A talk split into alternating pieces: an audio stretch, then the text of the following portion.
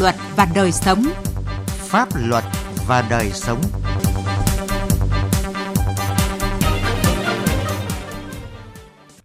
Xin kính chào quý vị và các bạn. Thưa quý vị, chương trình Pháp luật và đời sống hôm nay có những nội dung sau đây. Thực hiện chính sách trợ giúp pháp lý cho đồng bào vùng dân tộc thiểu số,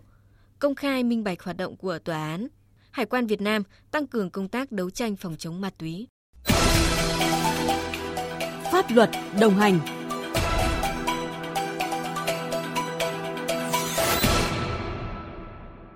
Thưa quý vị và các bạn, à, theo luật trợ giúp pháp lý, đồng bào vùng dân tộc thiểu số, miền núi biên giới, hải đảo là một trong những đối tượng được nhà nước trợ giúp pháp lý miễn phí.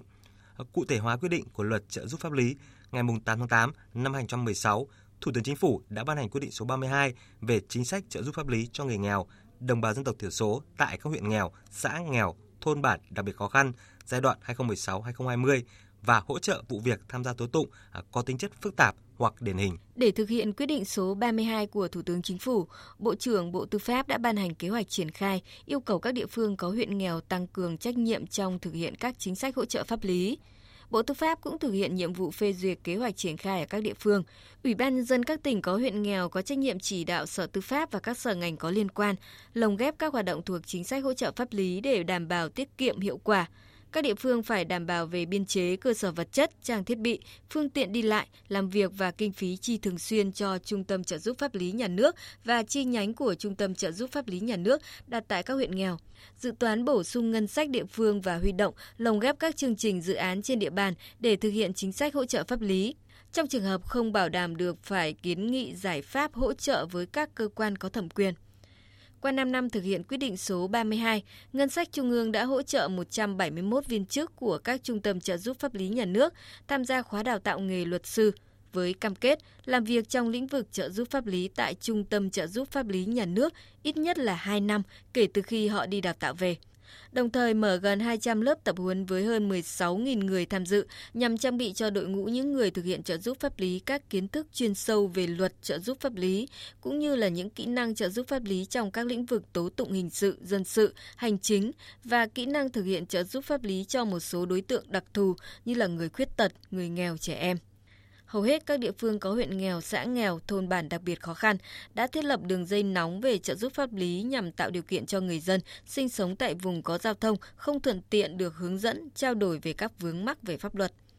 Ngoài ra, để người dân biết về quyền được trợ giúp pháp lý, thủ tục yêu cầu trợ giúp pháp lý nhanh nhất, các địa phương có huyện nghèo, xã nghèo, thôn bản đặc biệt khó khăn đã xây dựng phát chuyên trang chuyên mục về trợ giúp pháp lý bằng tiếng Việt và tiếng dân tộc trên đài truyền thanh xã và tổ chức gần 7.000 đợt truyền thông về pháp luật trợ giúp pháp lý ở cơ sở để trực tiếp giới thiệu các quy định của pháp luật về trợ giúp pháp lý cho người dân.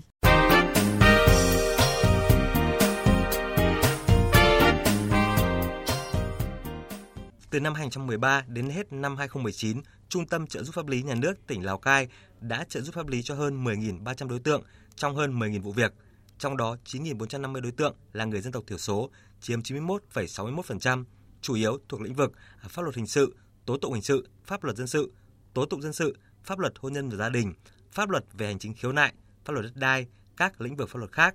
Số người được trợ giúp pháp lý trong các vụ án hình sự, dân sự phần lớn là người dân tộc thiểu số, sinh sống tại các vùng có điều kiện kinh tế xã hội đặc biệt khó khăn. Nhiều bị can bị cáo không biết chữ, không thông thạo tiếng phổ thông và thiếu hiểu biết về pháp luật nên dễ bị các đối tượng xấu rủ dê, lôi kéo thực hiện các hành vi vi phạm pháp luật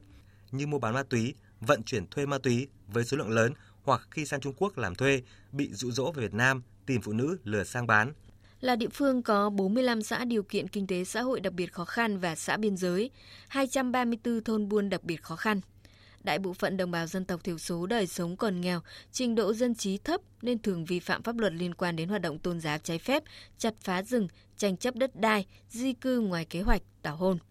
Để hỗ trợ tư vấn pháp luật cho người dân, Trung tâm trợ giúp pháp lý Sở Tư pháp tỉnh Đắk Lắk đã phối hợp với 12 tổ chức hành nghề luật sư, trung tâm tư vấn pháp luật, các hội đoàn thể bằng nhiều hình thức thiết thực như là thiết lập đường dây nóng, xây dựng chuyên trang, chuyên mục tuyên truyền pháp luật bằng tiếng dân tộc trên phương tiện thông tin đại chúng, trợ giúp pháp lý lưu động tại các xã vùng sâu, vùng khó khăn, Trung tâm trợ giúp pháp lý tỉnh đã tư vấn hỗ trợ pháp lý lưu động miễn phí cho 1.270 hộ nghèo, người đồng bào dân tộc thiểu số trên địa bàn 11 huyện vùng sâu vùng biên giới, trong đó tư vấn 971 vụ việc, tham gia tố tụng hơn 300 vụ việc. Giai đoạn 2016-2020, Trung tâm trợ giúp pháp lý nhà nước tỉnh Thanh Hóa tổ chức 80 hội nghị tập huấn phổ biến giáo dục pháp luật cho 3.300 đại biểu là lãnh đạo chủ chốt, huyện, xã, trưởng các tổ chức chính trị xã hội tại 11 huyện miền núi, trang bị bổ sung sách pháp luật cho tủ sách tại 100 xã nghèo. Trung tâm trợ giúp pháp lý cũng đã thực hiện trợ giúp gần 1.000 cuộc tư vấn pháp luật, hòa giải, tham gia tố tụng để bảo chữa cho các bị cáo, bị can trong các vụ án hình sự, bảo vệ quyền và lợi ích hợp pháp cho các đương sự trong các vụ án dân sự, hành chính. Thưa quý vị và các bạn, thực hiện yêu cầu từng bước công khai minh bạch các hoạt động của cơ quan tư pháp, góp phần nâng cao chất lượng hoạt động xét xử, đồng thời bảo đảm quyền giám sát, kiểm tra và tiếp cận công lý của người dân theo nghị quyết số 49 về chiến lược cải cách tư pháp đến năm 2020 và hiến pháp 2013. Gần đây, hệ thống tòa án đã có những chuyển biến trong công khai minh bạch hoạt động của mình, bước đầu củng cố niềm tin của người dân và hoạt động bảo vệ công lý của tòa án. Tiến Anh, phóng viên Đài Tiếng Nói Việt Nam có bài Công khai minh bạch hoạt động của tòa án, những tín hiệu tích cực. Gần đây, tòa án đã và đang xây dựng hệ thống tòa án điện tử, từng bước cải cách thủ tục hành chính tư pháp. Bước chuyển mình đầu tiên trong công khai minh bạch đó là tổ chức thành lập và đưa vào hoạt động tổ chức hành chính tư pháp một cửa trực thuộc văn phòng. Các tòa án cũng đã thiết lập kiosk điện tử để người dân tra cứu các thông tin về tiến độ thụ lý giải quyết vụ việc của mình. Theo ông Nguyễn Văn Hoan, Phó Tranh án Tòa án nhân dân tỉnh Hưng Yên, khi đưa vào hoạt động tổ hành chính tư pháp một cửa đã tạo thuận lợi rất nhiều cho người dân, đồng thời tăng tính khách quan, minh bạch hơn trong khâu tiếp nhận, giải quyết vụ việc. Ờ, trước đây công dân đến nộp đơn khởi kiện thì ờ, các tòa án chuyên trách cử cán bộ đến để tiếp nhận đơn thì lại báo cáo nên phó anh án phụ trách. Rồi phó anh án phụ trách lại giao lại ờ, cho thẩm phán để thủ lý đơn, dẫn đến cái rất mất thời gian cho người dân. Từ khi thực hiện cái việc cải cách tư pháp thì mọi cái người dân đến nộp đơn tại tòa án thì thông qua cái tổ cải cách hành chính tư pháp tại tòa. Và sau khi tiếp nhận ờ, đơn nếu đủ điều kiện thì sẽ giao cho cho đồng chí phó nhán phụ trách từng lĩnh vực và đồng chí phó nhán ờ, sẽ giao lại cho thẩm phán thụ lý Đấy. chính vì thế cho nên là ờ, cái việc tiếp nhận xử lý đơn chỉ trong phạm vi 3 ngày thì nó rất tạo điều kiện thuận lợi cho người dân cũng như nó đảm bảo thời gian theo các luật tố tụng quy định Cùng với đổi mới hành chính tư pháp tại tòa, Tòa án nhân dân tối cao cũng đã xây dựng đưa vào vận hành các cổng thông tin về án lệ, cổng thông tin về công bố bản án. Tại cổng thông tin về án lệ, Hội đồng thẩm phán cho công bố công khai các bản án, các quyết định giám đốc thẩm, tái thẩm mẫu mực được coi là án lệ để các thẩm phán áp dụng pháp luật thống nhất trong xét xử, tạo được tính minh bạch trong phán quyết của tòa án để nhận được sự ủng hộ của đông đảo người dân trên toàn quốc. Tiến sĩ Nguyễn Văn Nam cho rằng việc công nhận và công bố công khai án lệ sẽ đảm bảo tính công khai, minh bạch và sự thống nhất đường lối xét xử đối với các vụ án. Khi mà tòa án đã công bố một cái bản án quyết định chứa đựng cái lập luận rất chặt chẽ về một cái giải pháp pháp luật ờ, và các tòa cấp dưới học tập và sử dụng cái giải pháp đó trong việc xét xử các vụ việc tương tự thì người dân sẽ biết được là trong trường hợp này hợp đồng giao dịch là có hiệu lực hay không, trong trường hợp này thì điều kiện tặng cho có thể bị hủy bỏ hay không hoặc là trong vụ án hình sự thì trường hợp này Ờ, người thực hiện hành vi phạm tội phải chịu trách nhiệm hình sự đến đâu? Án lệ nó nó đưa ra cho người ta những cái giải pháp pháp luật và người dân rất hiểu rõ pháp luật thông qua một cái vụ việc một cái vụ án cụ thể. Về việc công bố bản án quyết định của tòa án lên cổng thông tin điện tử ông Nguyễn Trí Tuệ phó tranh án tòa án nhân dân tối cao cho biết việc công bố công khai các bản án lên cổng thông tin điện tử là một trong các cơ chế hữu hiệu để nhân dân kiểm tra giám sát hoạt động của tòa án góp phần nâng cao chất lượng hoạt động xét xử, chế độ trách nhiệm của thẩm phán, hội thẩm nhân dân. Công khai cái bản án của tòa án để giúp cho các đương sự, mọi công dân, tất cả mọi người biết được các cái căn cứ pháp lý để tòa án áp dụng nhằm giải quyết các cái vấn đề xã hội. Công khai bản án thì cũng đặt ra cho các thẩm phán là cũng phải nâng cao trình độ nghiệp vụ và đặc biệt là những vấn đề áp dụng pháp luật là phải chính xác công khai cái bản án để làm cơ sở cho mọi công dân xã hội giám sát các hoạt động của tòa án, xem xét các phán quyết của tòa án có phù hợp với pháp luật hay không. Việc công khai minh bạch các hoạt động của tòa án, song thực tế việc minh bạch công khai trong tất cả các khâu hoạt động của tòa thì chưa thực sự đáp ứng được yêu cầu, đòi hỏi của cải cách tư pháp và sự mong đợi của người dân, nhất là trong việc thụ lý và phân công thẩm phán giải quyết vụ việc thay vì việc khi thụ lý cần tổ chức cho các thẩm phán bốc thăm để đảm bảo tính khách quan, hạn chế tiêu cực trong giải quyết án, thì hiện đa số các tòa vẫn sử dụng cơ chế tranh án phân công trực tiếp cho thẩm phán. Vì vậy, tới đây ngành tòa án cần tiếp tục hoàn thiện mô hình hành chính, tư pháp chuẩn mực, tăng cường công khai minh bạch các hoạt động hành chính tại tòa án, tạo điều kiện thuận lợi và phục vụ cho người dân được tốt nhất, đồng thời hướng đến việc xây dựng tòa án thân thiện, gần dân, phục vụ nhân dân, từng bước xây dựng nền tư pháp trong sạch, vững mạnh, góp phần xây dựng nhà nước pháp quyền xã hội chủ nghĩa Việt Nam.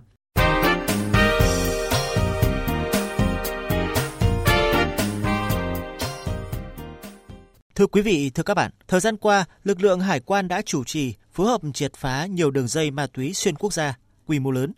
càng thêm khẳng định vai trò là một trong những lực lượng chủ công cùng với công an, bộ đội biên phòng, cảnh sát biển trên mặt trận nóng bỏng này. Phóng viên Đài Tiếng Nói Việt Nam có bài viết về vai trò của lực lượng hải quan Việt Nam trên mặt trận phòng chống ma túy. Mời quý vị và các bạn cùng nghe. Lào Cai với địa hình biên giới phức tạp hiểm trở là điều kiện thuận lợi để tội phạm ma túy hoạt động bất chấp pháp luật. Tuy nhiên, các lực lượng chức năng, trong đó có các cán bộ hải quan, vẫn ngày đêm thầm lặng, kiên quyết đấu tranh đến cùng với loại tội phạm này. Ông Hoàng Quốc Hùng, đội trưởng đội kiểm soát hải quan, Cục Hải quan tỉnh Lào Cai cho biết. Tội phạm ma túy này nó rất là manh động mà nếu như anh em không nắm được thông tin, không trinh sát tốt thì rất dễ xảy ra nguy hiểm. Xác định được như vậy cho nên là chúng tôi thường xuyên là nắm thông tin và kết hợp với lực lượng công an là để cho cái hiệu quả nó tăng lên, đồng thời đảm bảo cái nguyên tắc hàng đầu là phải bảo vệ an toàn tuyệt đối về người, tài sản, ờ, tính mạng của cá nhân cũng như của tập thể. Không chỉ Lào Cai mà trên tuyến biên giới các tỉnh Điện Biên, Sơn La, Nghệ An, Tây Ninh, tình hình vận chuyển trái phép các chất ma túy qua biên giới vào Việt Nam cũng diễn biến phức tạp với thủ đoạn tinh vi. Để kiểm soát, phát hiện, ngăn chặn nguồn cung ma túy ngay từ cửa ngõ vào Việt Nam, lực lượng hải quan các địa phương đã áp dụng đồng bộ các biện pháp nghiệp vụ, kết hợp với việc sử dụng có hiệu quả các trang thiết bị chuyên dùng và chó nghiệp vụ, không để tội phạm ma túy lợi dụng các chính sách ưu đãi về thương mại đầu tư, du lịch, quản lý tiền chất trong công nghiệp y tế và các quy trình, quy định nghiệp vụ hải quan để mua bán vận chuyển trái phép ma túy. Ông Nguyễn Trường Giang, Phó Chi cục trưởng Chi cục Hải quan tỉnh Sơn La, phụ trách đội nghiệp vụ hải quan cửa khẩu Trường Khương cho biết. Trong đơn vị khắc phục mọi khó khăn, thực hiện tốt các cái biện pháp nghiệp vụ kiểm soát hải quan, ví dụ như là tuần tra rồi là điều tra nghiên cứu lắm tình hình rồi công tác siêu tra. Thế thì trong sinh hoạt nữa thì có những cái khó khăn nào đó thì toàn thể đơn vị cùng chung tay đoàn kết khắc phục những cái khó khăn để hoàn thành nhiệm vụ. Trước tình hình tội phạm ma túy xuyên quốc gia tiếp tục có diễn biến phức tạp, theo ông Nguyễn Quang Thành, Phó trưởng phòng kiểm soát ma túy thuộc Cục Điều tra chống buôn lậu Tổng cục Hải quan, ngành hải quan, cụ thể là lực lượng chuyên trách phòng chống ma túy đã có nhiều biện pháp đấu tranh ngăn chặn với loại tội phạm này. Cơ quan hải quan các cấp đã tăng cường phối hợp với các cơ quan đơn vị thuộc các bộ ngành và chính quyền các địa phương thực hiện nhiều chương trình tuyên truyền về phòng chống ma túy. Nội dung tuyên truyền bao gồm là phổ biến, hướng dẫn, cập nhật chính sách, quy định pháp luật liên quan, thông tin về phương thức, thủ đoạn, tác hại của ma túy, vai trò và yêu cầu đối với các công tác phòng đấu tranh phòng chống tội phạm ma túy và kiểm soát tiền chất. Đối tượng tuyên truyền hướng tới là doanh nghiệp, cộng đồng, đặc biệt là người dân tại các địa bàn biên giới, cửa khẩu trọng điểm. Ông Nguyễn Đức Long, đội trưởng đội kiểm soát chống buôn lậu ma túy khu vực miền Bắc Tổng cục Hải quan cho biết, thời gian qua lực lượng hải quan đã chủ trì và phối hợp triệt phá nhiều đường dây tội phạm ma túy xuyên quốc gia có quy mô lớn, góp phần khẳng định vai trò là một trong những lực lượng chủ công trên mặt trận đấu tranh phòng chống ma túy. Cục điều tra chống buôn lậu luôn luôn hoàn thành tốt vai trò là đầu mối tham mưu cho lãnh đạo Tổng cục Hải quan,